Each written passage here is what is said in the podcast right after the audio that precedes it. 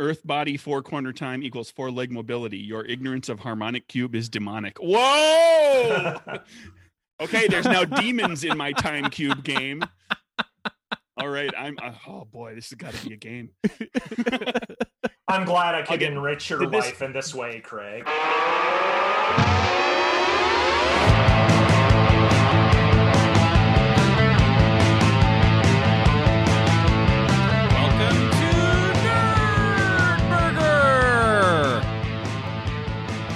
Episode 398.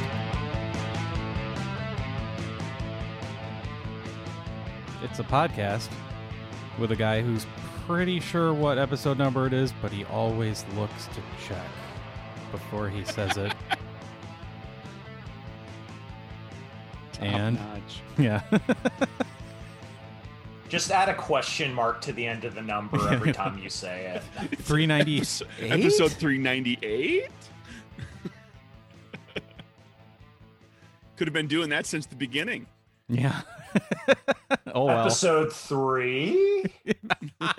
episode Really? one. You already lost count? Yeah. I'm Mike. I'm Craig. And here we are. And who's that that's chiming in already?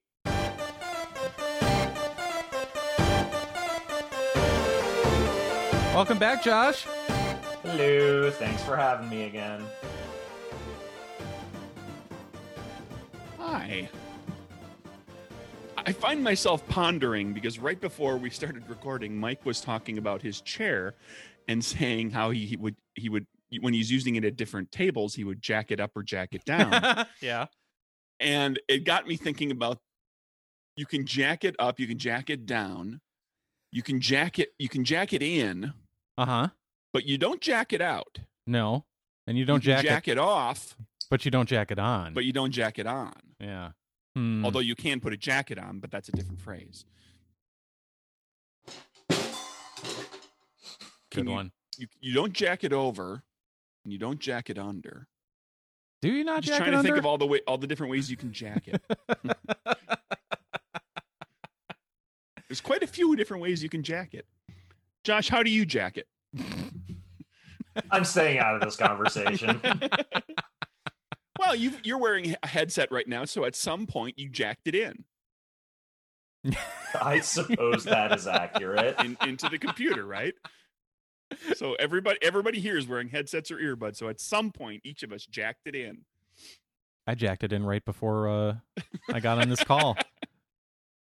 that sounds funny when you say it like that, even if it's in or on or oh, I guess it can't be on, in or what else can you? How else can you jack it?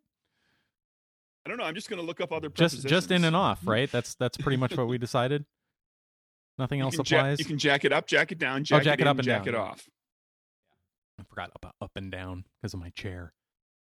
Craig's talking about apparently the only comfortable chair I own because I, I was saying I carry it up and down the stairs every week. You don't jack it across, It's my work mm-hmm. chair during the week and my podcast chair on the weekend.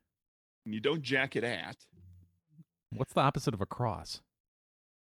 I don't know. You jack it. Can you jack it perpendicular and parallel? You jack it to or jack it from. Hmm, that doesn't make sense. jack it over, jack it under. Oh, you can jack it up, Yeah, we did up and down. up and down. Yeah, The yeah. chair. Okay, I, I, I just went down the list. I looked- That one is so I got to- easily I got to forgettable. the last one. I was so excited. I was like, "Oh, there's one." No, that's the one that we started talking with. Yeah, oh, Jacket along. you know, you don't jack it along. Jack it between. mm, no. If you were to say that, I would know what you meant. But it's not a phrase that we say. Anyway, You you'd, you'd cram it between more than you would jack it, right? Maybe that that would yeah, be that's true. You can cram it between and cram it under, but you don't cram it over. right. Because the assumption is that if it's over, there's more space, so you're not cramming. But And if yeah, you go under, there's not enough space, so you do have to cram. And you- yeah, cramming implies some manner of restriction to the movement. and you can cram you can cram it in, but not out. That's true. Can you cram it on but not off? I think that's opposite of jacking in it that sense. I don't know that cram it on works. But see, like if you cram it in, there's no you don't have I mean that that does make you assume that like you said there's a restrict restricted space. But you, yeah. Wait, what do we That's start? good word How do we start talking about word, too. cramming? Hmm. What was where did that start with? Cram cram it what? It wasn't cram it in. Cram it between. And then under and cram it between. Yeah, cram it between. But you don't cram it over. Jacket jacket between sounds like something that Moira Rose might say. Alexis, you need to jacket between. oh, I love words. I love that show. Josh, are you watching that Schitt's Creek? Jacket until. I haven't. I need to. It sounds like a show I'd very much like from from what I have heard about it. It's delightful. Jacket jacket through? No. Mhm. Okay, I'm done with the prepositions. Until you have the callback at the end of the episode, right? Right. There you Though go. you can cram it through. that makes sense, yeah. Because that's more than cramming it between. Yeah, that's like cram- taking cramming it between to its natural conclusion. Or cramming it between with enough force that you overcome the resistance. That implies Yes, cram. To, to, you, and, and then the cramming goes to the other side. You have crammed it through. okay. Make a whole I think- episode I think the. Doors wrote a song about that. Cram on through to the other side. they did. Yeah, that was the original lyric. Yeah, it was. Yeah. Jim Morrison wrote it sober and realized that it was much better to was realized it was be terrible. high all oh, the speaking time. of how lyrics change, I, what I learned this week, I'm listening. I, I, I rewatched the uh, the Good Place podcast or the Good Place show, the Good Place Sure. the TV show. Josh, have you seen the Good Place? That that's another one. Heard great things. Sounds like it's right up my alley. It just is always kind of ends up like low on the priority list. Okay, well, without giving anything away, um, I mean, I know kind of the big thing you, about you it know you know point. one thing about it probably, but anyway, there's yeah. a character named Derek who is an occasional character, and and Derek has a very particular way of speaking, um, that is not like normal. He doesn't sound like a normal person, And I was isn't. listening to the, an episode not Um, a, not a person, not normal. of the of the podcast um, that they did for the show, where they have the you know they have stars and co-stars and guest stars and whatnot on, and writers and whatnot, and they had Jason Mantzoukas on to talk about the episode called Derek, the like middle of the second season, when when the episode is very much about him and Janet and their relationship. Um, and it's the first time we spend a great deal of time with Derek. And they said, according to Jason Mantzoukas, and he this might have been a bit, but he said it wasn't. So I'm taking him at his word. But that the inception of how they wrote for Derek, at least to begin with, and they maybe changed it later as they figured out the character, but at least to begin with, what they did was they wrote a line for Derek as a person would say the thing. Then they put it in Google Translate, translated it to one language, then translated it to another language, Oh, then boy. translated it back to English. And Three that's step. what Derek said. wow. And uh, apparently, at least to begin with, that's how they wrote Derek's lines. So kind of a variation on what you suspect might be how they write Moira Rose when she says those weird lines with the crazy synonyms. Like write it write it the way somebody would talk normally and then go grab a thesaurus yeah, just and see how screwed up you can make it. just pick the biggest word on the Yeah. on the on the list of synonyms. Well, speaking of uh So I found that entertaining. TV show podcasts. Um, I have not listened to it yet, but I just heard about. There's one called Office Ladies with Jenna Fischer and Angela Kinsey, who apparently are best friends in real life, and Sure. they've been going. Actual actresses from The Office. yes, Pam and Angela, and um, they are going episode by episode from the beginning to end, and having that's a lot. they've had apparently they've had they're in the 40s or 50s now of episodes and um so i don't know where that puts them third season so i think they've had everybody on except steve carell Oh, he's too big of a star. He Right. won't be on. Yeah, That's the I'm great- with- The great thing about the Good Place one is if you do watch the show and then go back and- listen to the podcast too, Josh, or if Mike, you want to go back, Yep. is because they made the podcast in conjunction with the show as the show was on. Like they, well, Oh, they caught up. They, at one point, they kind of caught up in third season, but then they continued to do it. So like every mm-hmm. all the stars, like all the big names are are in an episode every season of, of the podcast. There's always a there's a Ted Danson episode and there's a Kristen Bell episode and There was a, a better Saul better Saul call better call Saul podcast like that that I started listening to during the first season, and then I it, it, and then I stopped. during the second know. season they start good. having ads during the podcast and all of the ads are Fake. um they're all fake for stuff that was on the show like there's an ad for the the drug that that uh eleanor is sh- selling when she sell when she's working at the place where they sell uh fake drugs to old people oh and yeah. the- her boss says technically it's not technically it's not a drug technically it's chalk so they have an ad it's the boss the boss from the show selling that drug in the ad. Funny. Do they do ads for any of the stuff in in the Good Place, like the like the frozen yogurt? they haven't Shop. done any ads for any of the Can't remember the name of it. yogurt yogurt yogurt or uh, the good plates um yeah, all those kitschy, fun names. Yeah, I'm listening to the the Scrubs version of that, like Donald Faison and Zach Braff, who Oh, yeah, became real show. life friends, uh, doing a rewatch podcast. I think they just got into season three. I know they've had to slow down because Zach has been doing other work again. yeah they started doing it because they were stuck at home not working doing anything so they started watching the show and yeah Yeah, and they- I've, they- I've, I've been listening it's fun And they've had m- pretty much everyone on there. Yep. E- Except I know the big get they want is since he appeared in like a couple of episodes, they've been trying to get Ryan Reynolds and something awkward Donald did.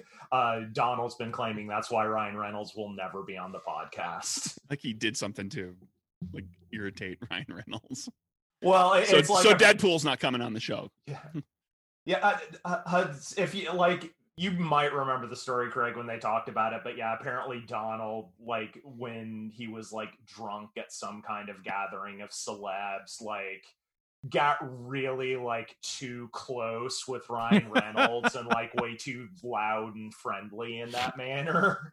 And he, he's just been very adamant. It's like, yeah, Ryan's never going to be on this show because of that. oh fun podcast i kind of fell away from podcasts for a while because i kind of like i was listening you know there was stuff that i was listening to i was listening to kevin smith's podcast all the time and i was kind of like okay well this is just like the same shtick every time him and his buddy that are just kind of doing their They get high their, and talk. their, their gag Eh. Some can some can that get doesn't even way, bother me. I, I I honestly don't care that he's high. It's just No, the same care either, kind of but it's the jokes same- over and over. right. And Ralph Garman does all the same voices over and over, and they take, you know, ah, you just got Well- to do the same thing over. I, I honestly sometimes I feel like I'm in the minority on that, but uh, the Night Vale podcast, like I listened to about the first 20 episodes, and like by that point, it it already sounded to me like they were repeating themselves. So like I fell off really hard on that one after that point.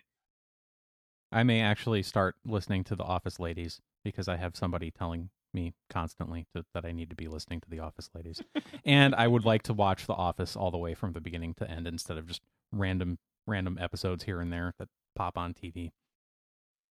There's So I something I to be said for watching a really long running show, beginning to the end. Says Craig, who's in the middle, uh, who has just started season ten of MASH. wow.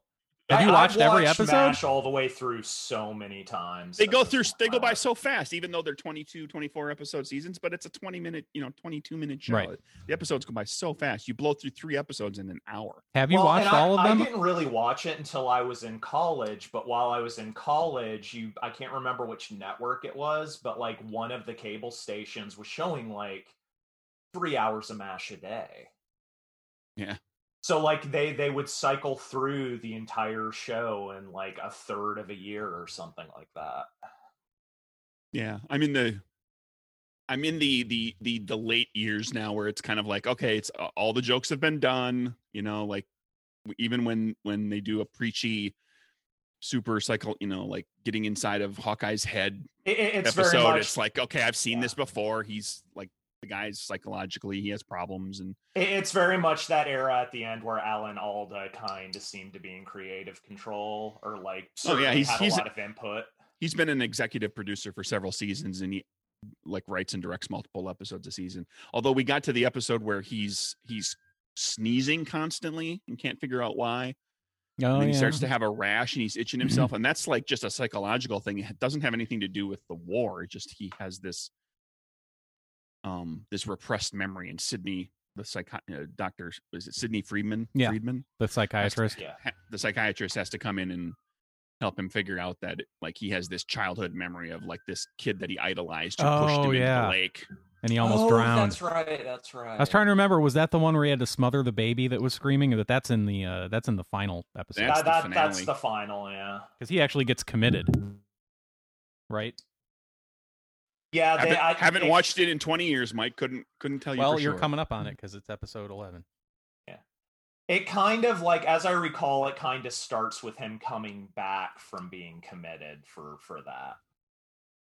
Jeez, Siren, I kept you kept asking me questions, so I kept having to unmute myself. So there's going to be like, hey, hey, everybody, if you were listening to that, you probably heard like a like a siren start and then stop a bunch of times.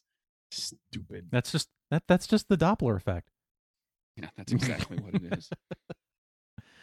Should we do news? Why not?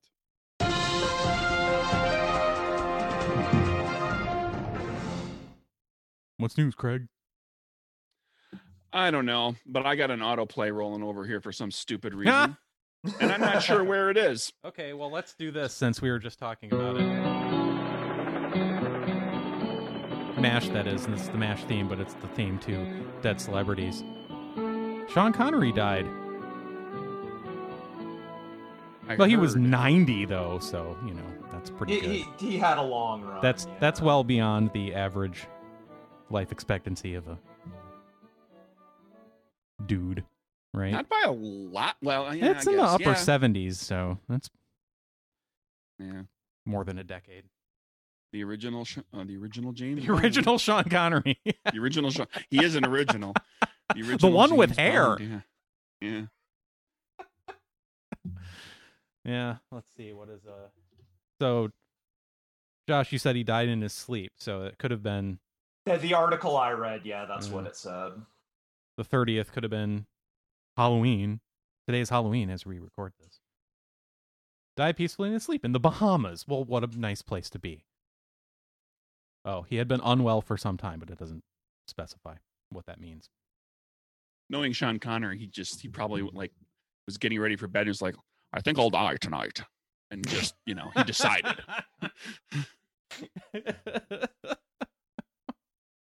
Time to shuffle off this mortal coil. Was he the original James Bond? Is that what you said? Because I've never watched Uh, um any. yeah, he was he was the first. Yeah. Lit- literally, Yeah. I've never seen an entire James Bond movie. I may have Wow. seen most of a Pierce Brosnan James Bond movie, but I've probably tried to block that out of my memory. Yeah, the Brosnan era is kind of unfortunate because I do think he made a really good Bond. He just didn't get to be in. I think Goldeneye was the only like enjoyable movie. Goldeneye was the one that I saw. I was a technically still am a lifetime member of the club at the uh, uh, at the Safe House in Milwaukee, which Oh, is yeah. the spy themed secret bar and real place that there's like secret entrance and all that kind of stuff, um, and all sorts of uh, movie memorabilia. Um, and they had a golden eye thing where we all went over there and we had uh, we had they had hors d'oeuvres and uh, everybody got like a drink ticket. Um, so I had a martini. Um, Shaken, not shake- stirred. shake, shaken, not stirred. And uh, we all got piled onto buses and taken to see Goldeneye Ooh, at a theater, like on a Thursday night before the movie opened. nice. And from a uh, gaming, It was pretty sweet. and from a gaming standpoint, uh, back before you really uh, first-person shooters on console were common, the GoldenEye video games can like kind of the definitive first-person shooter for console in those days. Oh wow, a neat bit of trivia. I can't remember the last movie I saw Sean Connery in. Well, I mean, what are I mean, the- he he hadn't been doing much of anything for mm, no, for a he no, while. he- he's been retired. retired, yeah. basically. He, he he did a League of Extraordinary Gentlemen, and he was like, "That's it, I'm out." Oh, I didn't realize. I, I didn't realize. I don't know if that was the that was, I don't know if that was the very last one, but it's been about that long. Was that like Yeah, 10, I, 10 I, years? I, I had. I guess I just never picked up on that. 2003. So he was 73 the last time he was in a movie. If that's And the that was- last one. yeah. Well, which one? Which movie was that? the League of Extraordinary It Gentlemen. was the league. Okay, so last one. Um, I yeah, just looked that was that up. that was that was not a good movie. IMDb. It was it I- was it was okay at Yeah. I- parts of it were okay. Yeah, I enjoyed it, but yeah, I would never defend it as a good movie. it's one of It was- kind. it was a bad movie that's fun to watch, right? Basically, yes. Yeah, I guess you, What could, was- you could call it that. What was the one we were talking about that the last episode, weren't we? Maybe we've probably talked about that sort of thing about fifty times on one episode, or Well, well, I here mean and that there, and the other one, and that was kind of one of the topics last time I was on, as I was Okay. wanting to talk about money plane. oh, right, right, yeah. so yeah, Sean Connery. That's gonna be weird, because now when you do like, the, when you do the voice, or when you when you when you do the the Alex, you know, Shuckert Trebek, you know, the, the SNL thing, the SNL Darrell bit, Hammond, yeah. the SNL bit with that with Darrell Hammond was already like three decades old, um, or or you know two, maybe a little more than two, um, and now like the guy that that's about is gone, and it's gonna be like you know like a few years from now, it's gonna be like what are you what? a few years from now when we're doing the you know, uh, sh- shuck it Trebek, when we're doing that bit, it's gonna be like people when we were in the in, you know when we were when we were kids in the 70s or 80s like making a a, a Red Skelton joke like who are you talking about I mean, I only barely know who Red Skelton is. so- yeah or just any any of that you know just danny kaye any of the stuff from like the 50s or 60s when you were a little kid that was the humor that was the stuff that like you know that was that wasn't that old that was our parents knew that from their youth and so like we're, we're not too far away from Shuckert Trebek being one of those Yeah. where there's going to be a generation of kids that are going to be like, why is that funny? Well, you had to understand who Sean Connery was, his attitude. and his inability to get rid of his Scottish accent. So, who was Sean Connery? Well, he was James Bond. No, he wasn't. That's Daniel Craig, or you know, like five years from now, it'll be somebody else. And be like, okay, before Daniel Craig, there was there was a guy, and before that, there was another guy, and before, Before that, there was another guy, and before that, there was another guy, and before that, there was another guy. Connery. According to Was I this, was this a silent movie he was in? yeah, just about. Well, his first think about it. His first it's always amazes me to think about this stuff. His first turn as James Bond is closer to silent movies than we are to his first turn as James Bond by quite a bit. Yeah. By by like a couple decades. His his first credited role is uh 1954, so I'm going to go ahead and guess that that was black and white. His last, oh, and this uh IMDb confirms uh date of death is today, Halloween, not yesterday. Um, the last thing he did was he voiced the title character in an animated movie called Sir Billy. I'm going to read you the description of Sir Billy Okay. and and according to this image it looks like they kind of modeled the the animated character after him um a retired veterinarian living in a remote Scottish village encounters a goat who thinks he's a dog, an admiral who's afraid of the water, and a beaver who was raised by rabbits. Uh huh. or did he play the Admiral? No, he played uh, Sir Billy, who is, I assume, the retired veterinarian. A, goat who thought okay. Do, should we should we listen to the trailer? we uh, I I won't be able to Oh, you, I suppose. I mean, No, I can play it right here. Okay. I'll turn it Now off. if describe, describe everything that's happening with the animation, Mike, Provide the descriptive audio. in a nice, calm voice, kind of underneath everything else. An animated Oh. dog runs up a hill. Oh God, it's yeah. You don't want to listen to this. It's Matthew McConaughey. I was like, oh, thank you. It's it's an ad for Oprah. Nice. all right, all right, all right. Yeah, he was recently on Hot Ones. It was interesting seeing him actually have an intense northwest reaction to something. In the deepest, darkest highlands, Lagavulin? where evil lurks, This is an SNL bit, right? Sounds like it. And tragedy unfolds. there lies a secret.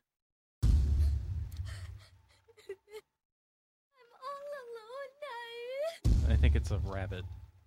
I will find you. They need only one man.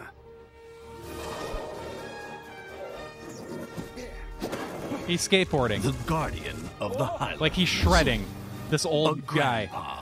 Sir Sean Connery is Sir Billy.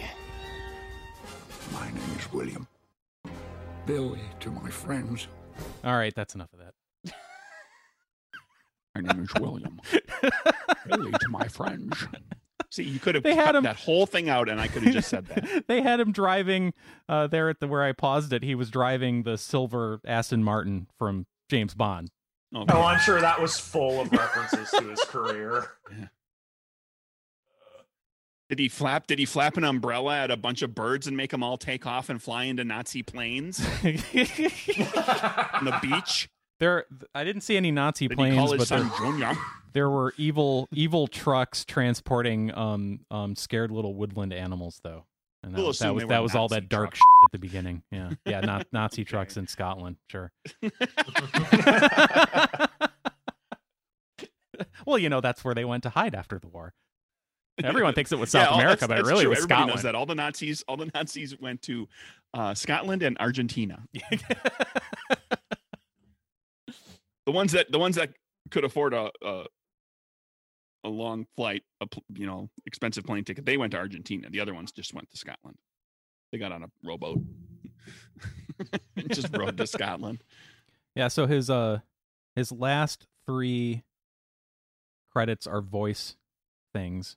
One of which is From Russia with Love, the video game, where he voices guess who? Yeah, that's right, James Bond. And then something called Freedom: A History of the U.S.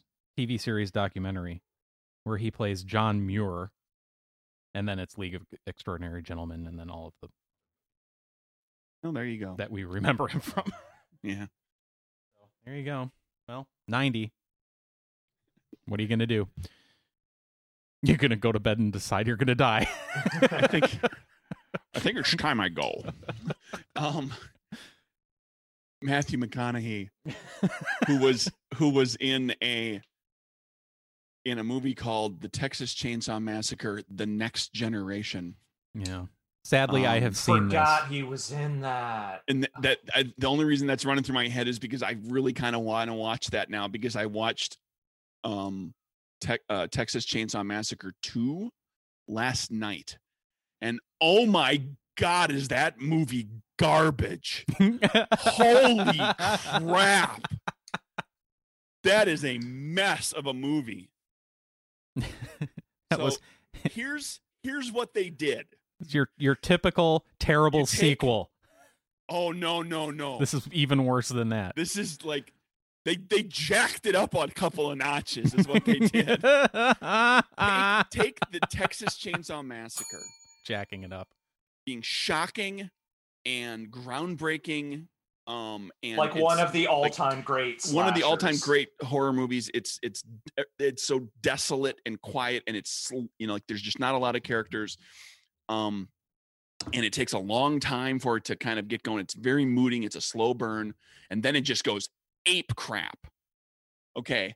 So take that and let's let's get rid of all the moody atmosphere and just make it a gore fest let's Okay. make it a comedy Oh, ooh, yeah, I'm on board still. but not a good one. Oh. Let's put Dennis Hopper in it, Ooh, okay, yeah, I like Dennis Hopper. who then duels chainsaws with Leatherface, I'm not seeing a downside to that. Yeah, I'm liking this still.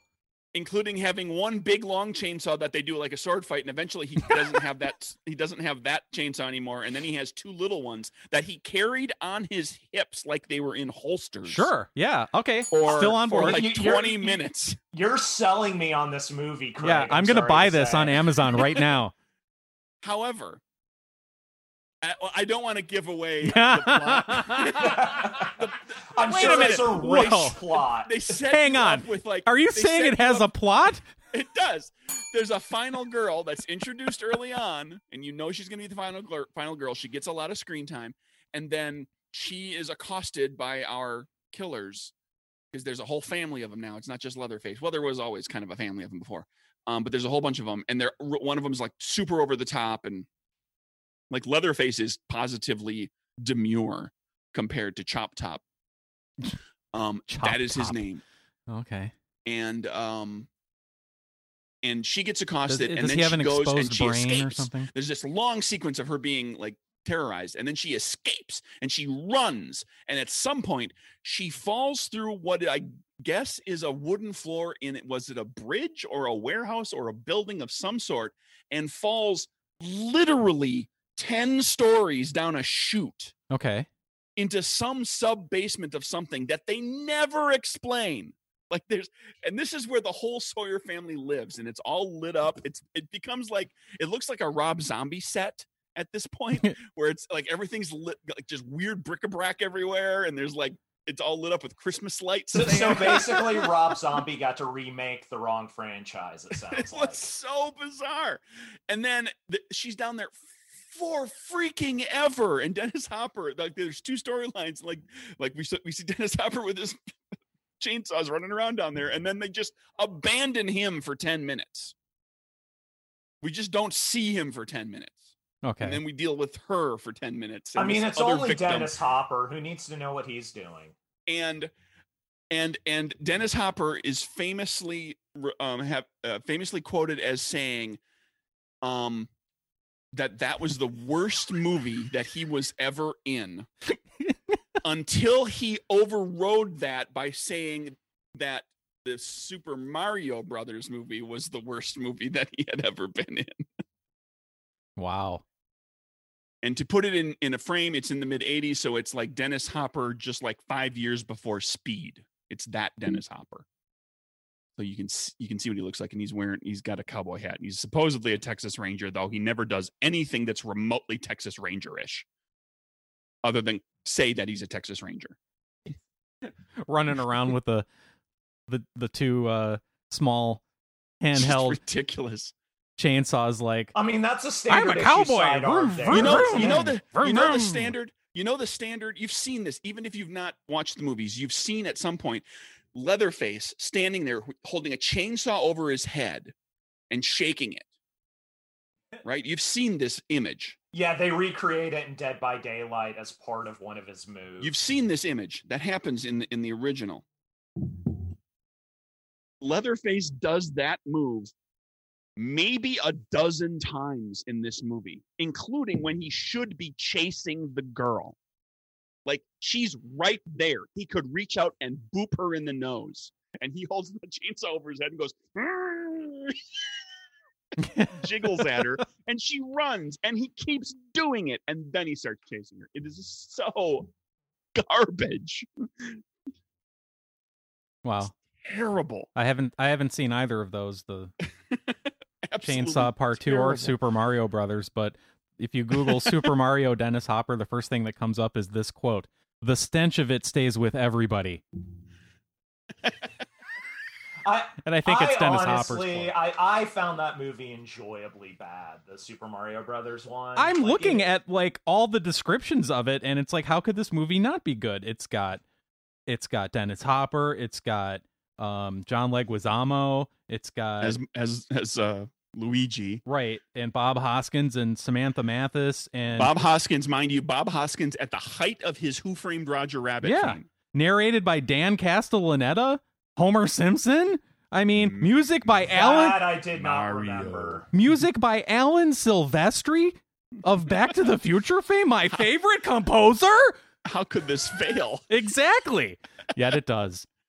Yeah, ch- check out check out uh check out Dennis Hopper's hair. That's how it could fail. Oh my god. That's uh it's Bart Simpson hair.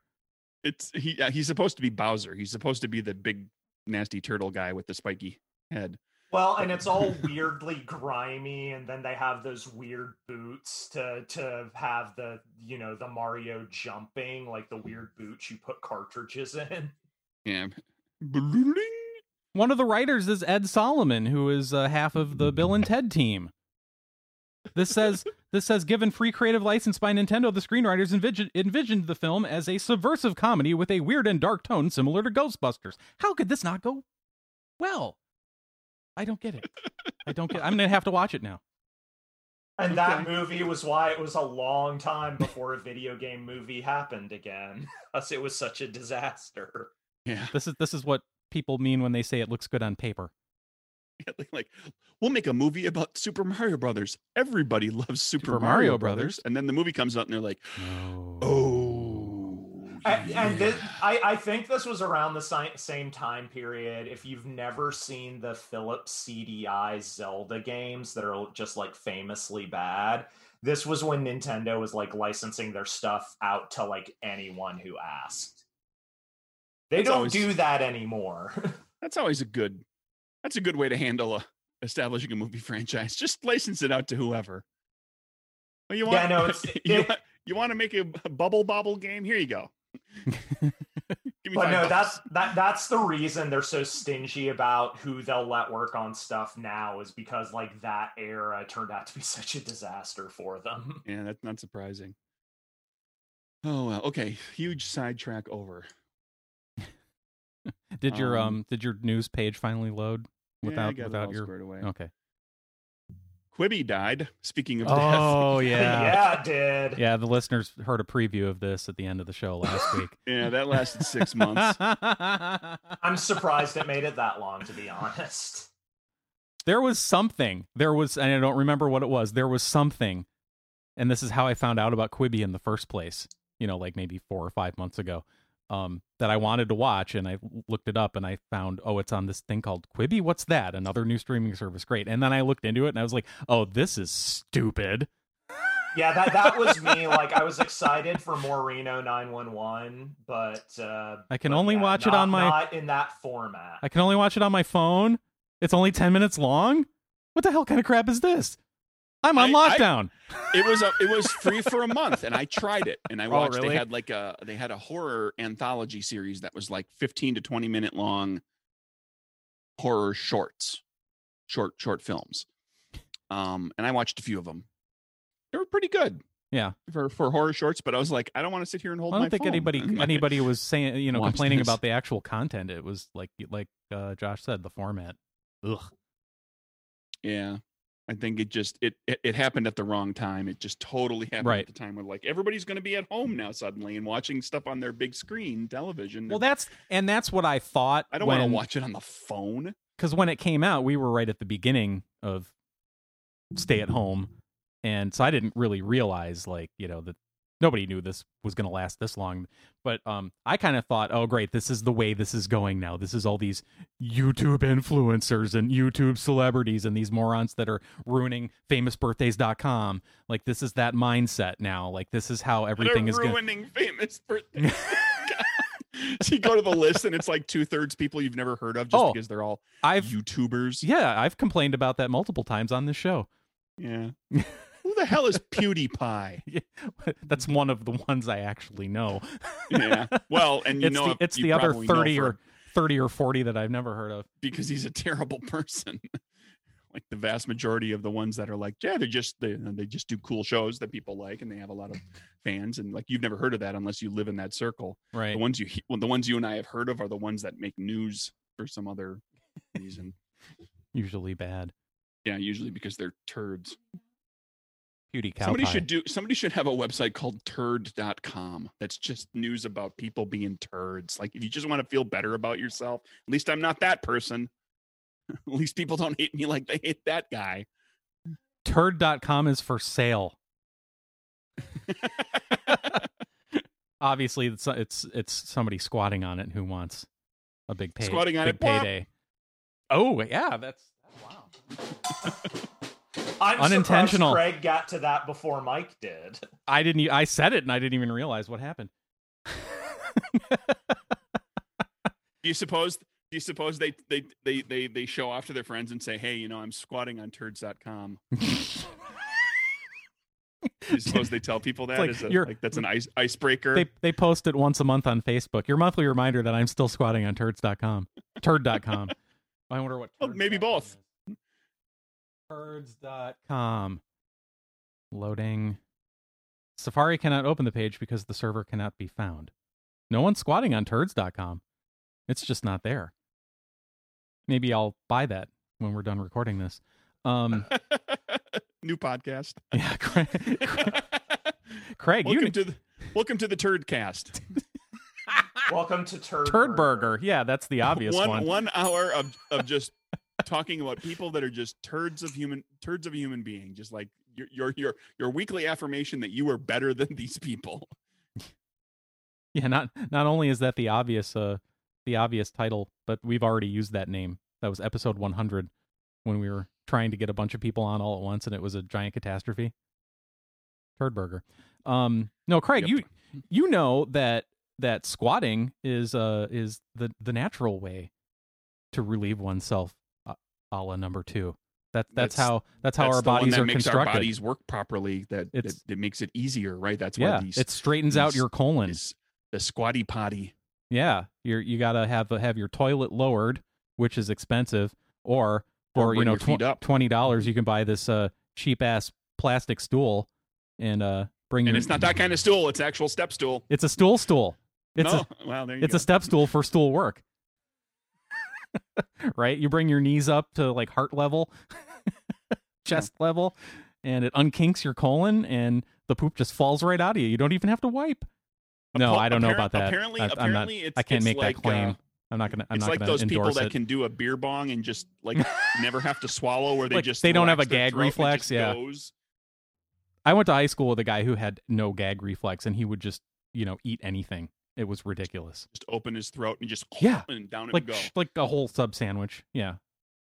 like, how do you, like, do you just like, does it, does it, do you poop it out and it still looks like that? Like, what? How do how do you Goes through his digest anything so without fast. chewing it? Anyway, yeah, Quibi died. Well, Well, we'll have to wait around for the next uh, innovation in uh, streaming services to see what uh, what they're going to try next. Yep. They every couple of years they try something a little off the, you know, a little off kilter, a little weird. Sometimes they stick, sometimes they don't. I think I think um, you're right though, Craig. That would have survived any other year, and it If would they have had if they had hit the right content and you Yeah. know and hit their their demographic correctly, I think it probably it might it might have done might have lasted longer. and all my worst fears would have come true. Thank you, pandemic. You want uh, more f- uh, food news since we talked about food there briefly? Sure. This is a tweet. 8:47 a.m. yesterday, October 30th, 2020, at McDonald's. Good morning to everyone who asked how I was doing last week. I don't know what that means. And to everyone else, McRib is back December 12th. Second, this sorry. December 2nd, December 2nd. 12. Yeah, two- they I wrote heard it about 12 that too. yesterday too. I figured this was coming. Mike's going to be so excited. Not only is it coming back, it's coming back everywhere. They're not screwing around. maybe I'll actually try it this time. Every location, all 14,000 U- U.S. locations are getting. Yeah, it's the first nationwide release since 2012. The last time the world was supposed to end and didn't. So now they're celebrating this year when it did. right? is that how that works, McDonald's? Yes. Tweet, tweet, tweet. Linda VanGosen, McDonald's Vice President of Menu Innovation. There's another great And another middle manager. title on a business card, right? Yeah. What do you do? I'm Vice President of Menu Innovation. Uh, said that the McRib has been a beloved menu item at McDonald's since its inception nearly 40 years ago. Wow, I'm old because I had I had the McRib when it came out the first time, and I loved it. I loved it so. It's like a five or six year old. Just Yeah. Oh yeah, I, I remember it like it's. I remember it vividly. You know, like Doc Brown. Um, It's like it's your- like one of your those earliest childhood memory. It's like one of those formative moments in life. yeah. It uh whatever the the week it came out or the weekend it came out. That weekend was the weekend we uh we went down to Joliet to see my my grandparents, my mom's parents, and I remember, you know, we were- we everybody was talking about it, and my dad was like, "Well, we have to go get it and try it," and uh and instead of um instead of like I think they may have even planned this because usually my grandmother would cook, you know, an elaborate uh lunch for us when we go visit. I don't think she did that day. and uh and so you know my dad went with uh, maybe my grandfather to McDonald's and uh through through the drive-through and came back with McDonald's and I had a McRib and I remember I can picture it sitting there at my grandmother's kitchen table eating that McRib and thinking my god this thing is amazing. I'm going to get one of these every day for the rest of my life and then they went Mike was they- six years old. He decided he started looking up. He got this the thesaurus out. and started looking up synonyms for good. yeah. Just started expanding his vocabulary right there.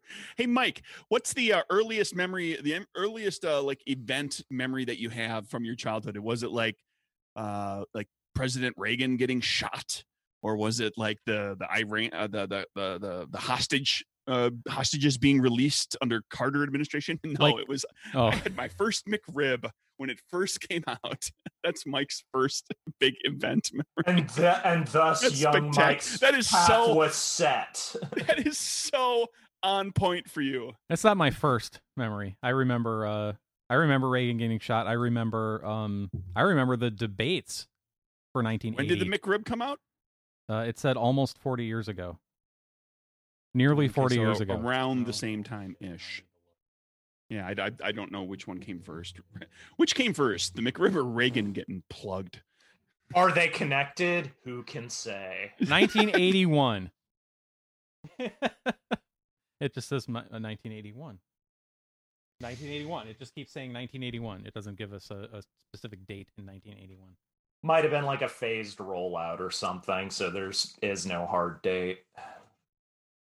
Yummy. I'm going to go get me some. All righty. That news? It can be. Oh, I have a quick follow up. We were talking about Eddie Van Halen's guitars. Mhm.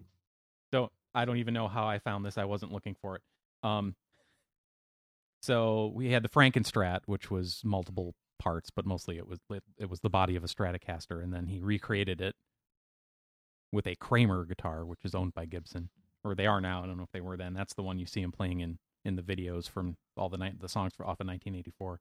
Um, this here we have uh, for for your pleasure and uh, and your ability to purchase here. It is currently on auction. Eddie Van Halen rare custom made and stage played Charvel guitar that is painted in the same uh, red with black and white stripes theme. Uh, currently twelve thousand five hundred dollars, fifteen thousand six hundred and twenty-five dollars with buyer's premium. Sure. I got that just sitting around. I just got a successful Kickstarter. I can afford that. you know sorry i yeah guys i was i was gonna print this book but you know this guitar just came up for bid Screw the print run. and eddie van halen just died and yeah I'm just going to get a guitar I'll never learn to play. Yeah Not at my age. it's got one of them adjustable nuts Those are the best kinds of nuts. right? The assumption would be an adjustable nut is always going to be better than a stagnant nut, a static nut. i like stagnant nut that is a better phrase by far. what causes that what medication do you take to fix stagnant nut That sounds terminal. I don't know, Does but if you get it swell and you up jack it up, you'll be okay. is that the episode title I don't know. It's your call. jack it up hey it sounds like audio lingo right Sure. I can make noises with those. Let's see. Uh, no, that's you guys. I don't want to screw with that. Suddenly, I disconnect the Zoom call and it won't come back. Oh well. Good night, everybody. So, That's the episode. well, we got the title, so you know what else is there to do? Sorry, Kevin. Sorry, Josh. so Josh, Quick before I unplug you. What do you want to talk about? Sorry, disjack you? Jack you out? Uh, see, it jack you doesn't out, work. yeah. Uh, So, so what do you want to talk about, Josh? Um.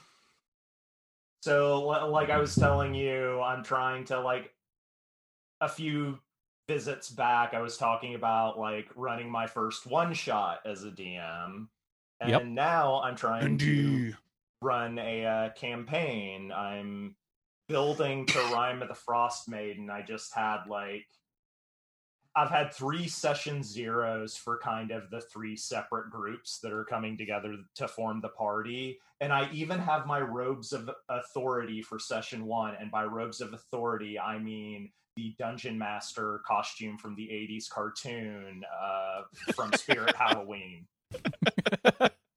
Red robes Complete with bald cap wig. with the long white hair. Yeah. Dun- I am dungeon master. A reference I think maybe two people in the group are old enough to get, but it makes me happy. There's like seven listeners that are like, "Oh yeah." I even know that one. And yeah, it's one of those things that even just in the session zeros, like even working from the book Rime of the Frost Maiden and like having a pre like I've played a lot with this group I'm running for. Like I know what to expect. They've already managed to derail some things. Like Yeah. Well, and some of it, there was stuff that was kind of coded one way in the book, and I'm kind of like, the way they play, that's no fun. Let me do it this way. So there's been a lot of that as well, like just reconfiguring stuff from the book on the fly, just because I know it'll be more interesting to them. But uh Rime of the Frost Maidens, everything's in the icy cold, right? Yep, Icewind Dale, and it's Forgotten Realms, which I've always been a big fan of, Has like 20 years before I ever played tabletop for the first time, a friend in middle school got me into the the Forgotten Realms novels, of course, starting with the Drizzt ones. Uh, so so I've just always been fond of that setting in particular and the Icewind Dale area. And of course, the the kind of rime of the Frost Maiden is kind of more of a horror horror theme compared to a lot of the stuff. Uh, Oh, not that's not cool. not quite as strong horror theme as like say Curse of Strahd. Well, yeah, like- that's all about a vampire. But- but- the, but- the whole like- story revolves around the most powerful vampire in the multiverse. Yeah, but definitely darker than a lot of the other Forgotten Realms adventures that have come out so far. Because it's you have the Frost Maiden causing Icewind Dale to be even more of an eternal winter than usual, and figuring out why and how to deal with it is like a huge part of the mystery. So they turned it into Canada, eh? Well, I, I think as part of the opening description, it's like, yeah, that this eternal winter's been so bad they haven't seen the sun in two years. Would really suck. Yeah. I'm I, from mean, I can that handle I can handle a winter, but yikes. Yeah. I'm from up that way, and I had to look up what the hell rhyme R I M E was. I'd never heard of that before. A rime of ice. Frost Yeah, formed like- on cold objects by the rapid freezing of water vapor in cloud or fog. Yeah, it's like the little crystalline layer. I mean, I've get. seen it. I just didn't know it was called that. Word nerd. Yeah. New vocabulary. Yay! But you, and and usually, like, I don't even know that everyone who uses it uses it properly. It's just kind of a cool word for ice that some people use sometimes. I've used it a couple times in writing. The neat word. I thought it was R H Y M E rhyme. I was I was Frost I was gonna go that direction if we if we kind of like hit a pause here. I was gonna be like, Josh, why don't you perform for us the rhyme Oh, of the the, rhyme Ice of- me yes. uh, the Frost Maiden, Yeah. and, like and have you recite some sort of nursery rhyme or something. What are the lyrics to that again? Yeah. Did they set it to music? No, it's a other kind of rhyme. Yeah. Is there an electric I- guitar part you can learn to play on that Eddie Van Halen guitar? it takes me to the the show homonym on 30 rock when jack's trying to tank the network so he has a he has a game show called homonym and it is literally just the host and the uh the contestant standing there at pedestals at, at podiums and the host says a word and the and the the the uh, contestant has to define the word. So this would be like rhyme and the guy would say oh like um like the you know like the frost that forms around something that's really cold. And the host goes nope the other one. And he doesn't win. And so the joke is like it's always the other one and by the end the guy's like come on and yeah, it is. It, it's going to be interesting to manage when we're doing full sessions Has uh, got seven people, uh, but kind of from other games I've been in, like more always seems better because you can still run even if a few people can't make it. Craig's delivery has arrived. yeah, I saw that pop as I was talking. Okay. So you're running this game now, or you're you're getting ready to start doing it? Well, like I said, I've like run session zeros for for like I said, since it's seven players, you kind of have like three distinct groups that knew each other kind of before the adventure starts. So I I ran like little short sessions to bring them into it, and then like hopefully going to do the session one either like next week or or maybe in a couple of weeks. It depends, as like I'm playing like three games with this general group and one of the reasons I'm starting up Rime is one of those games is about to go on hi- hiatus for a while, so we could use something else to fill in the gap. Okay. Just very daunting. Has like it's one thing to run a one shot. It's another thing to to run an ongoing adventure where I actually have to track all the weird deviations the players make from whatever plans I might have. And when did you think that was going to start? Next week? Yeah, probably thereabouts. I'm still waiting for like one last person to confirm whether or not they can be like be available for we've mostly been doing it through either Zoom or Discord has, you know, the COVID times. Right. Do you think anybody's going to want to come back to assembling in person even when it's safe? I honestly has like with this group, some of the players have usually been playing remote anyway. Has some of them like live in Savannah? Oh, like, wow. Yeah, that's well, like like not close to town. that's Uh, a bit but of a I know commute. for like me personally, I I like being around Oh, sure. a table with the other players. Like that would be my preference. But, But, if you've already got half the group that, yeah, yeah, doesn't but, even- but doesn't I'm even live in used town, to so- not doing that with this group in particular. Yeah. welcome back, Craig. Uh, hello. got my groceries. Yay. now you can cook dinner. Yeah, I got a. Uh, uh, the shopper replaced my. Oh, no. I can't believe it's not butter. With My tub of I can't believe it's not butter. actual butter?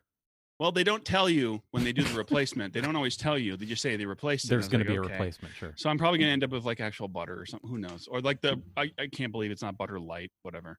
No, they got me the gigantic tub of I can't believe it's not butter rather than the small tub. So I have like I can't believe it's not butter for a year. Do you have to pay for that?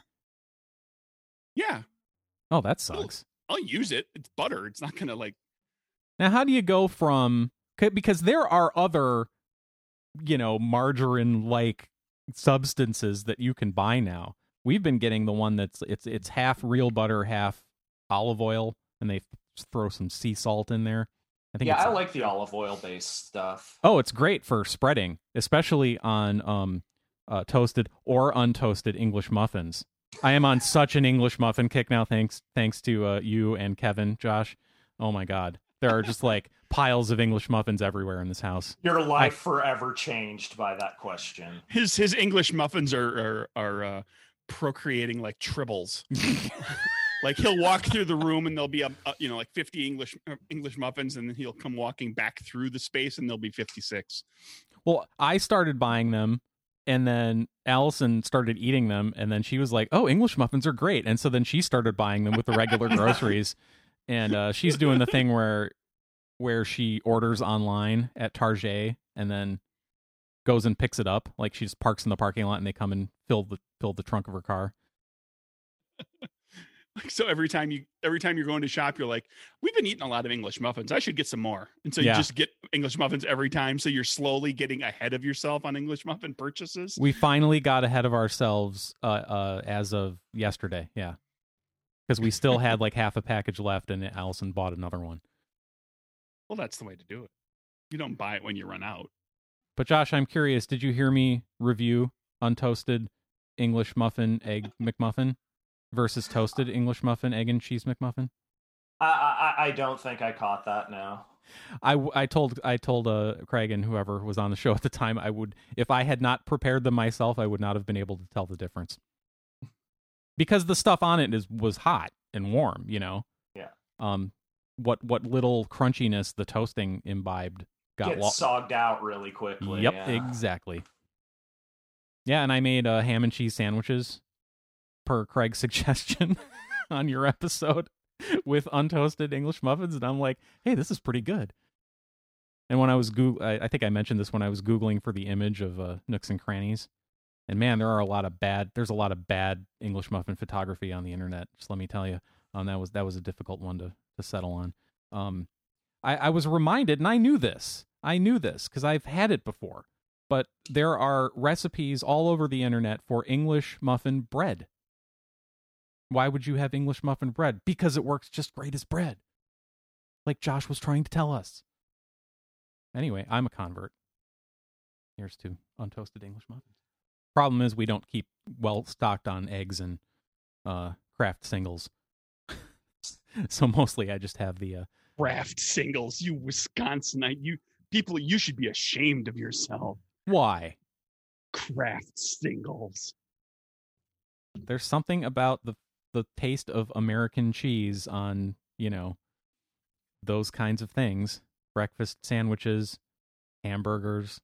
It's and just, just the way it melts. The way it melts compared to other cheeses. But- yeah, okay, okay. yeah, I mean cuz you know, I mean cheddar you get you go to a fancy restaurant and you get the hamburger with ooh, the big slice of cheddar on it. You just and it there's a pool of oil all over it. Cuz cheddar doesn't melt that great. No, cheddar is not a good melty. Well, yeah, well, the it, it melts. It melts. Fi- it, it melts fine. It Like separates though. It depends. It's it's it's a question of how you how you melt it. Well, Sure. and also the sharper it is, usually the more touchy it can be about how you melt it. Yeah. So for all of our can uh, for all of our Canadian friends, um, we're talking about processed cheese. Oh, is that what they call it? They don't they don't have American cheese because we call it American cheese because we're freaking Americans and we just like well we'll just name it after ourselves. According to Allison, there is an actual American cheese that is real cheese, and then there is the processed cheese version of American cheese. But I don't know. I'm curious if I mean, uh, I, I assume it's the difference between Kraft singles and like deli American, which is very Mm. different from, Right, that's what I'm from talking Kraft about. singles. I'm curious if there's any people in if there's any other country that calls what we think of as American cheese American cheese. I like would- we're talking about this and they're listening, going, "Oh, I know what you're talking about. It's that crappy cheese that comes in a little piece of cellophane and it I would, melts, w- I melts really well." I would think that if there was one country, it would have been Canada. if it isn't Canada, then I don't think there is one. Oh, I don't know.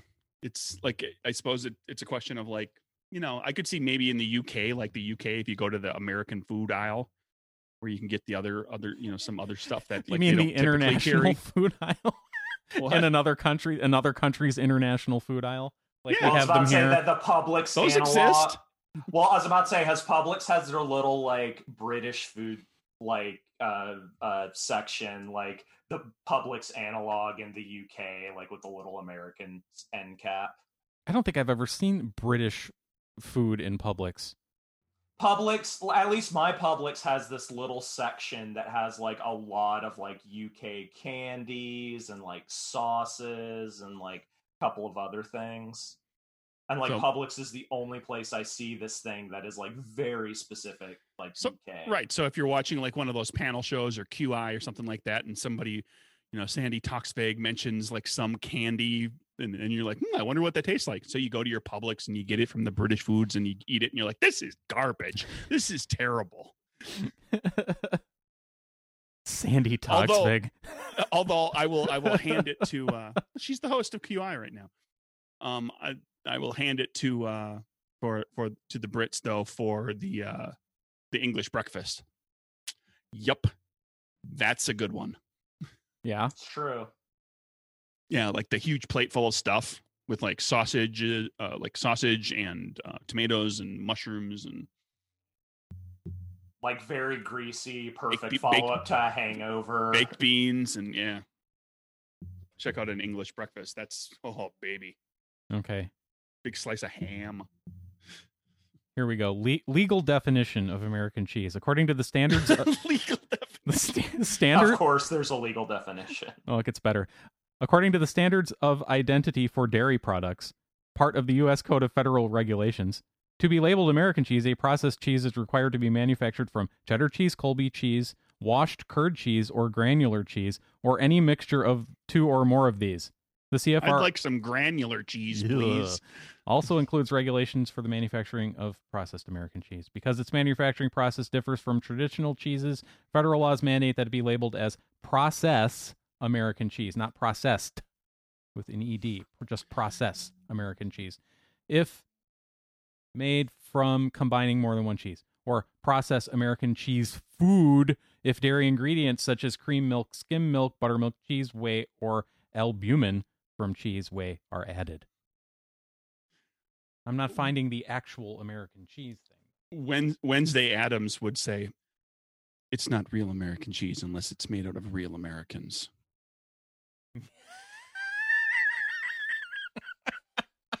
Right, that's the Girl Scout cookie joke from the, If it's is it made the second movie.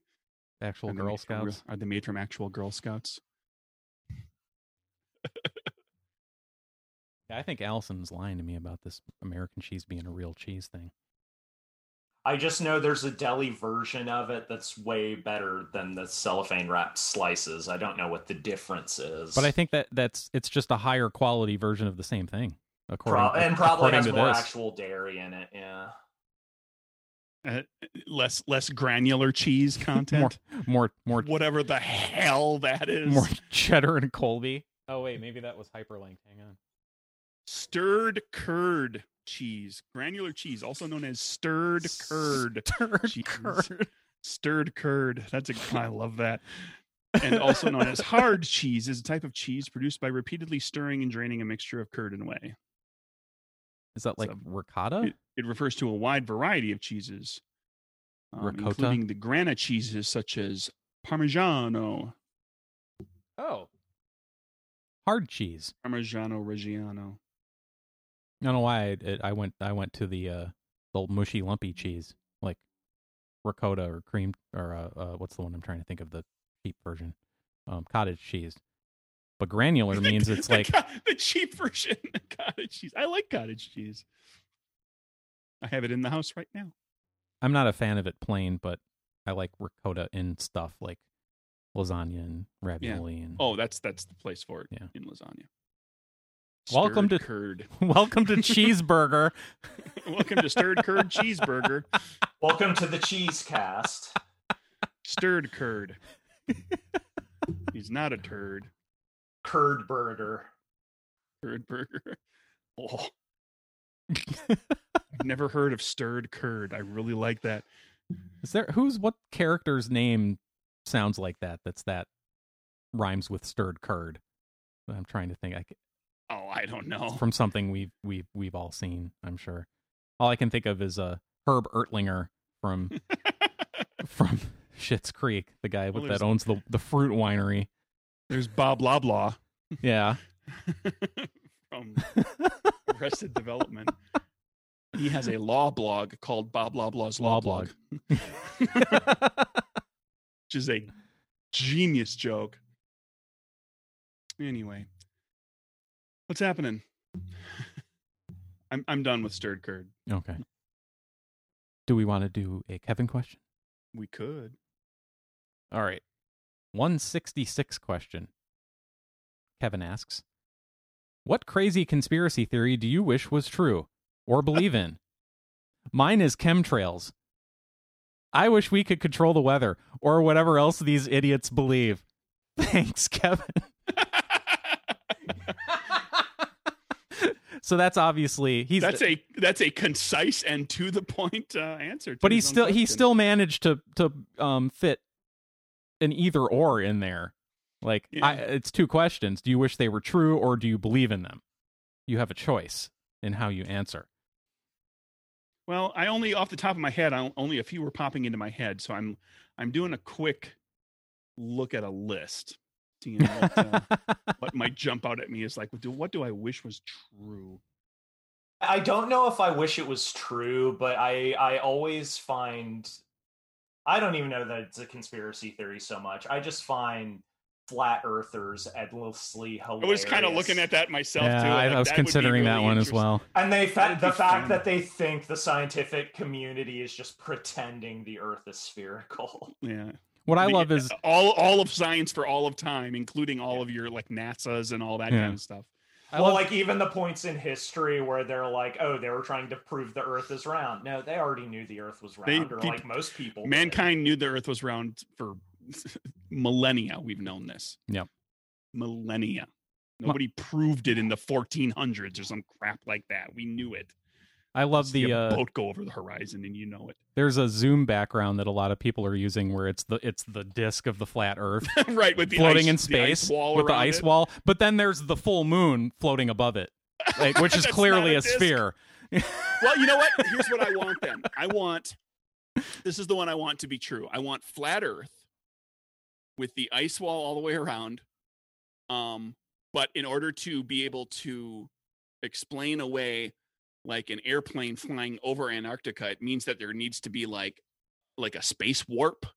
At the like if you fly a plane at one edge off the off the edge, you'll you'll You- you come pop- in back on the other you edge. pop out 180 degrees. Yeah, You on the come out other on side. the other side. Right. There And- needs to be that. And and I want the moon to be flat and to be the back of the sun, which is also flat. Well, that doesn't explain when the moon and the sun are both in the sky and you can see them. That is a separate theory. That is a separate conspiracy theory that needs a whole different explanation. That's what I want. I want the sun. What what what what was it that I, like, it was some TV show or somebody's like I believe that the the moon is just the back of the sun. Um, I can't remember what it was. That's awesome. No, I was thinking that uh I thought about Flat Earth. I thought about uh JFK assassination because that's one of my uh one of my favorite movies from my was from formative years. It was the janitor. I believe oh that the moon, right, I believe that the moon is just the backside of the sun. He's listing all these things he believes in. my favorite my favorite part of the Scrubs podcast is when they've talked about how like Bill Lawrence just stopped writing for Neil Flynn at some point. Oh, he Oh, yeah. just put in the script like Neil does something funny here. Yeah, janitor stuff. He'd just write in the script janitor stuff, and the janitor would have like some scene, and he'd he'd come up with thirty seconds of funny. The actor would. Bill Lawrence is a writer on Scrubs. Bill Lawrence is the creator of Scrubs. creator of Scrubs. Oh, is he related to the guy that designed uh, guitar pickups? Sure, same Okay. guy. Great. No, actually, he's just the backside of that other Bill Lawrence. you can only talk. You can, you can only look one in the eye at, at a time. You have to flip them around if you want to talk to the other One One side does music, the other one does the visual arts. one. Right. Sure. All in all, a very creative two-sided person. No, I always loved Oh. the I love that movie JFK. So I would I would like that one to be true because that that pivotal scene where where uh, Kevin Costner's uh, uh, character re- real life character meets that totally fake uh, Mr. X character played by uh, uh, Donald Sutherland. Did I get Yeah. that right? Yeah, the original Hawkeye. Kiefer's the son, right? Okay, and um, well, Kiefer's so old now that the, you know they're starting to blend together. Um, because I want that because that's such a great scene if you believe everything that that guy is saying, uh, which of course um, probably none of it is true, except for the part about um not wanting to end the Vietnam War. So then then I thought about um the moon, like the moon landing being fake, That that'd be fun too. um, except that that I, I have a I have a condition on that one. I want the conspiracy theory to to not just be that the moon landing was filmed on a Hollywood soundstage, but that the actual moon is not real, and that somehow that thing we see in the sky is fake. Like It's Craig, you were the back of alluding to, sun. that's a whole separate. It's, it's just cardboard. It's the It's- back of the sun. Yeah. Like if you look really closely, there's a couple of uh, like little hooks that you can use to flip it around and hang, hang the sun in the sky. sure. What I want for the moon landing, here's what I want. I want the moon landing to be faked, but I want, in order to make sure that the astronauts talked about being on the moon with absolute conviction, I want the the the theory to go so deep that the whole of NASA like put them in a rocket and faked like them taking off uh, uh, off the planet and the rocket and being in space and like did the whole thing like it, all the all the astronauts believe they actually went to the moon and that and that's why Buzz Aldrin punches punches people, in the, face say with with, yeah. with conviction when they they they question him because he really they- does they- believe it. Because Yeah, they they they faked it so specifically like Yeah. up close it's like up close magic like yeah if it's if if it's the if the moon landing was fake, that's David Copperfield TV special magic. Like the the Hollywood sound stage where they filmed it was actually like a vacuum, and they had them go out there in their in their spacesuits, and they really were kind of floating. Yeah. they they found they found one of those mystery spots on the Earth where the gravity is weird, Yeah. and uh, and they've been keeping that secret and said, "Oh, we could pretend this is the moon." Um, and so then they they tore up all the vegetation and just made it all just rocks and, and dirt. Yeah, I want that's what I want. I want it to be that convinced. I want the conspiracy to run that deep. Oh, and it needs to be like the the like the pyramids. Um, the whole thing with like the with the pyramids where like when after the after the pyramid was built, like they they they murdered all the the, Oh. the architect, you know, the people, the builders, the people that knew about the inside of it and everything, and then and then stuffed their bodies in there with the with the dead pharaoh or whatever the story goes. Like the people who built the soundstage and built all the stuff. Oh, and after got, that was all after that was all made and they did all the faking over the course of a few years, then they murdered all those people they so br- that they could never let it slip. And there's only like seven people left alive today that know the truth. they brought the mob in to clean it up. Yeah. Like really, if you're- going to have a conspiracy theory, have Oh, a why fucking Yeah. conspiracy. Why not go all out? Have have either do either of you know what chemtrails is? What Kevin's referring to? Yeah. Uh, I I have a friend who who rages about people who believe that conspiracy theory very regularly.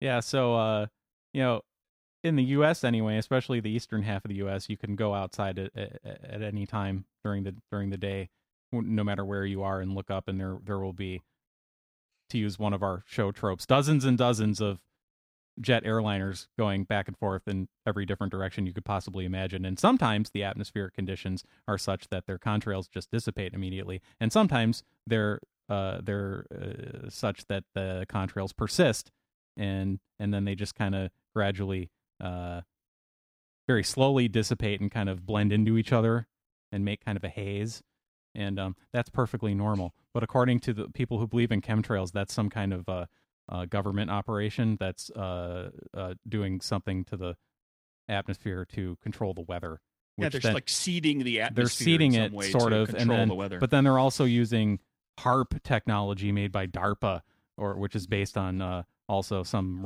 and the Russians might be doing it too and maybe the Japanese or something and uh and everybody's like uh, steering hurricanes in into each other's land to inflict Yeah. damage. And um I uh Craig back in uh, uh okay so I I remembered reading about this or hearing about this back in the day. And and so I googled it based on the limited points of knowledge that I could remember. And that was there was a weather a weatherman a TV weather guy uh in Idaho who believed in chemtrails and using those three points of information I was able to find the name of this guy and and and then the memory started flooding back. And I I, I looked up his website which is no longer uh uh there. It's like an ad for you know buy this website. And um and I so I looked it up on the Wayback Machine, the Internet Archive, and it goes back to 2004. And I'm I'm remembering, okay, that was when I was uh, working with you, Craig, in, in Milwaukee, and I Mhm, had no sure. I had no social life, and so I was doing things like listening to Coast to Coast AM on the internet. And, and it dawned on me that's that's where I heard about this.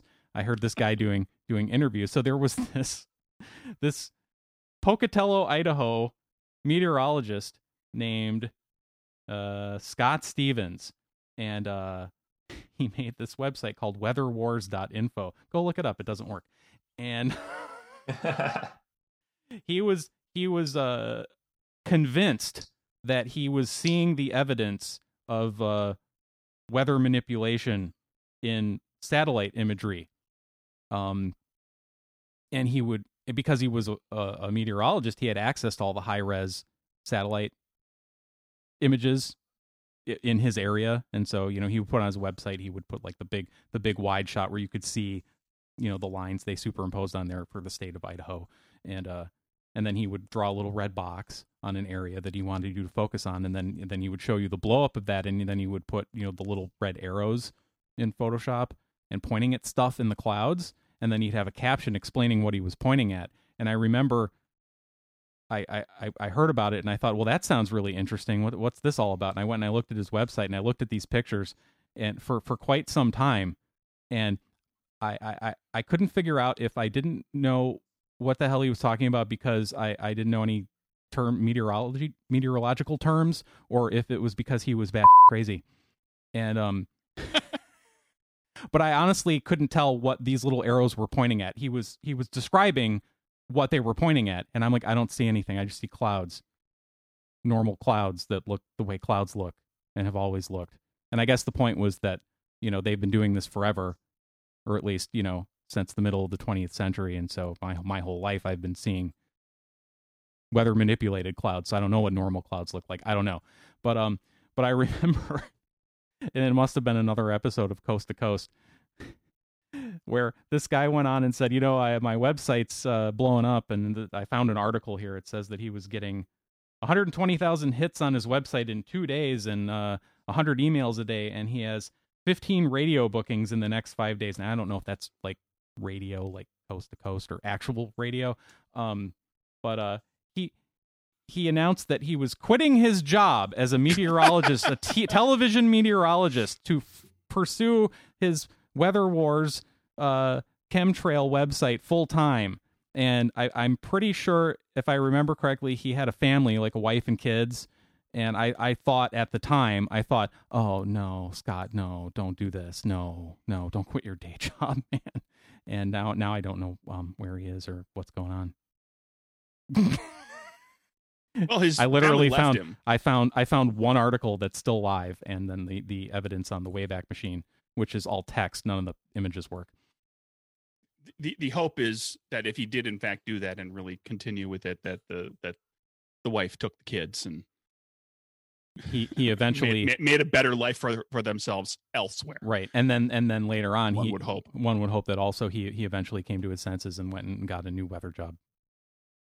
And, And maybe changed some, his uh, name. maybe maybe uh, talk to a professional. Right. I was about to say, speaking of uh, people with wacky theories that should uh, seek professional help, do either of you remember Time Cube? no. That was a good movie.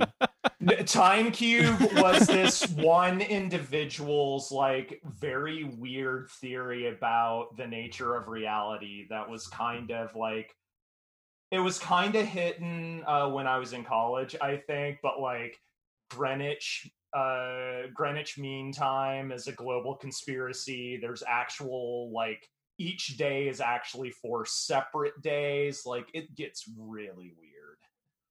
It even has its own Wikipedia each article. yeah, each day consists of four days occurring simultaneously.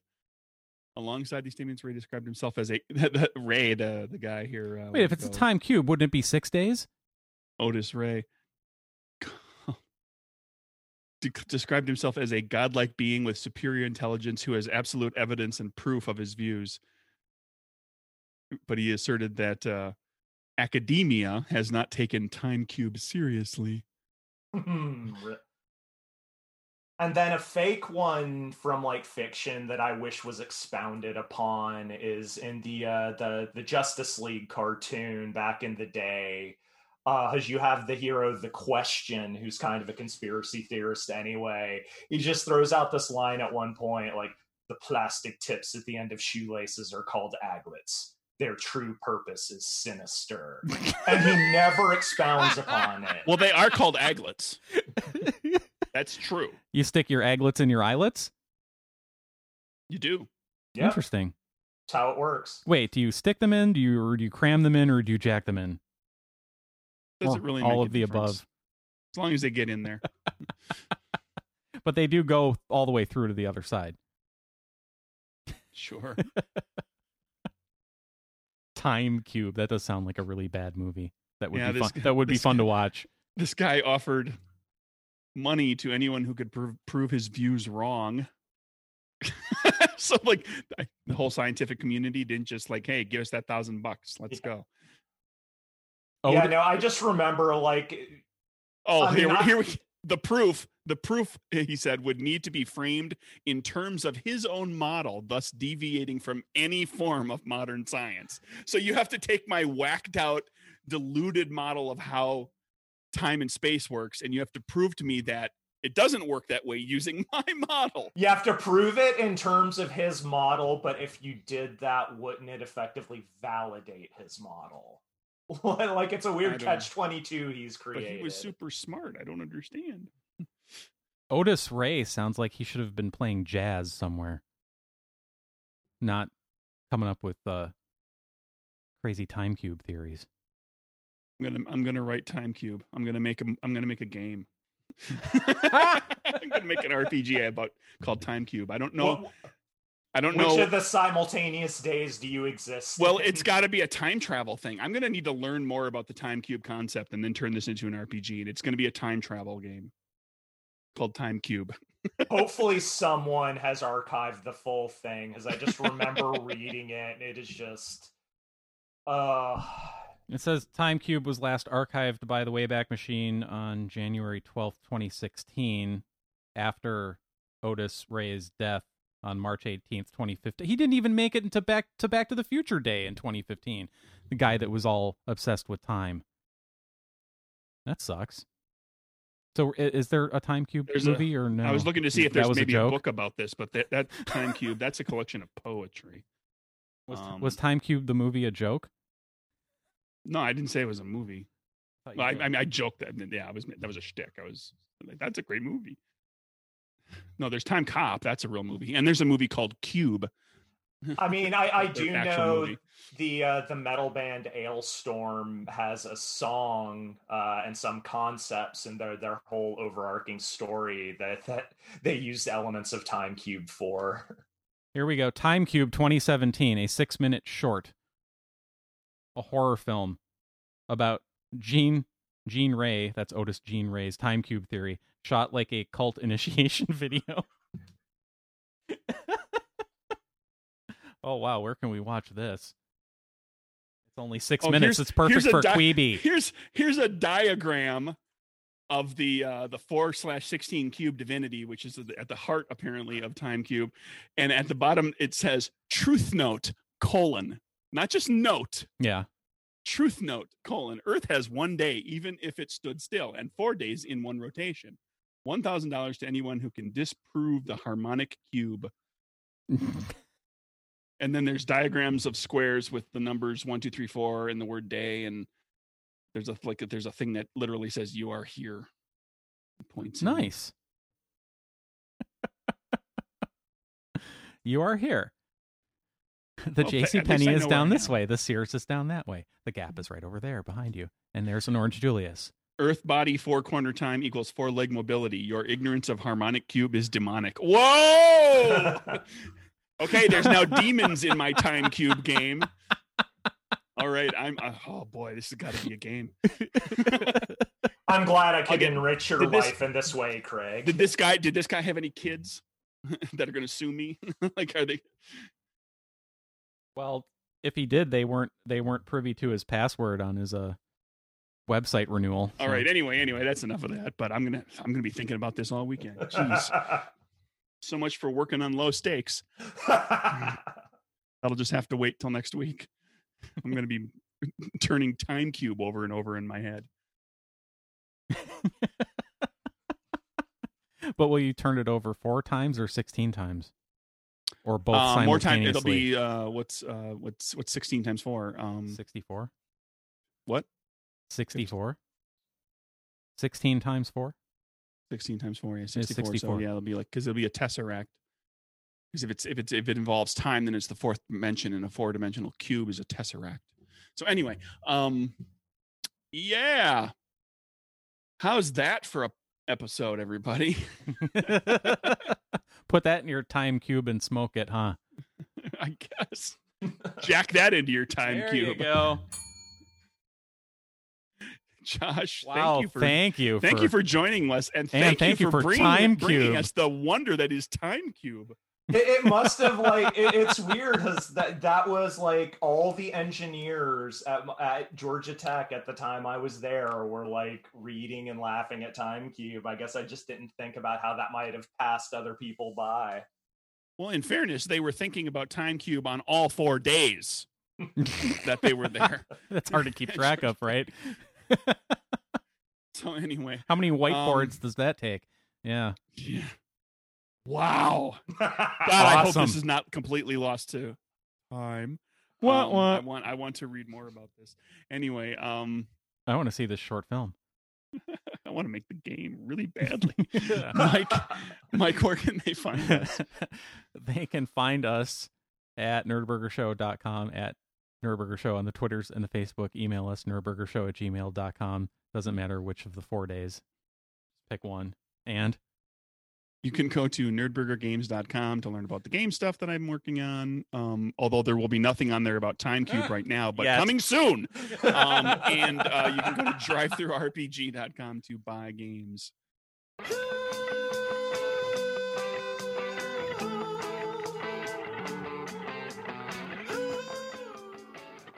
On the next episode of Nerdburger, Mike and Craig play homonym. Your next word is meat. Um, okay, meat. Oh, like uh, like how you run into someone on the street and greet them? No, the other No, one. like Son steak. of a.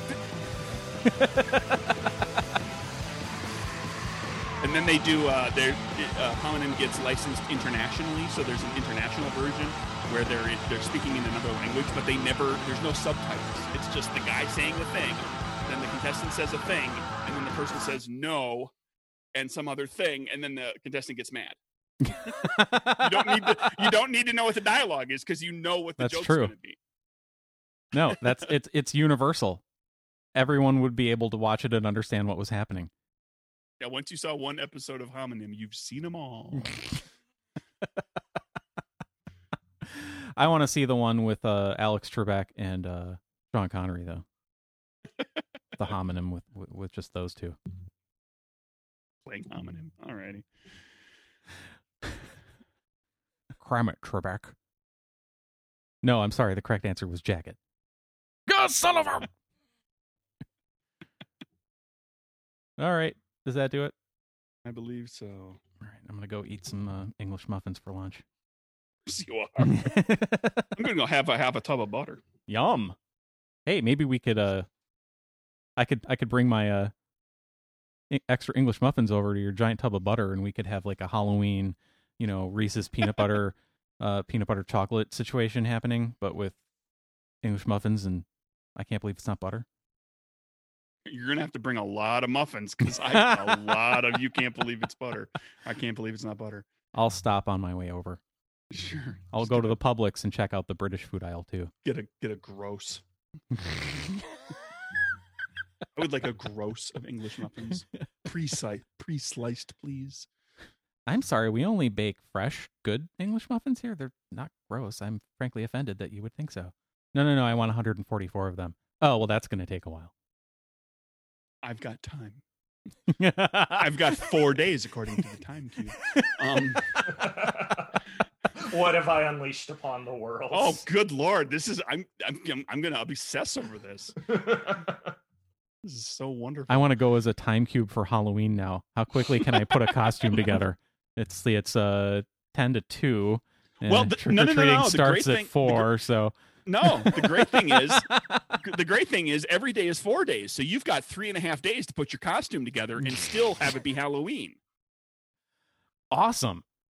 So you can you can you can have your uh your your trick or treat on on what on Tuesday. and it'll still be Halloween It'll still happen before this episode posts. So yeah. Anyway. Now what I really want to do is uh is is turn the light on so that the kids come to the door tonight and just have English muffins to pass out. Like individually packaged in little Ziploc bags. What the hell is this? It's an English muffin. At buttered and unbuttered. Can I at least get it toasted? No, you cannot. It's just as good untoasted. Now get off my lawn. And he, and then and then you hand him a flash drive with the episode on it. And it's like, and here's my proof. Well, you know that that would be What'd you get for Halloween from the Brox? given got that un, I got an untoasted dry English muffin and an episode drive. of a podcast. on a thumb drive. You know, given the number of kids that actually show up to our house when we do participate in Halloween, I could probably make that happen with the number of spare thumb drives I have lying around and the the number of uh, English muffins I have left. Have fun with that. Thank you. Alrighty. Happy Halloween Yep. Happy Halloween. Bye. and it's a full everybody. moon. Bye. Bye.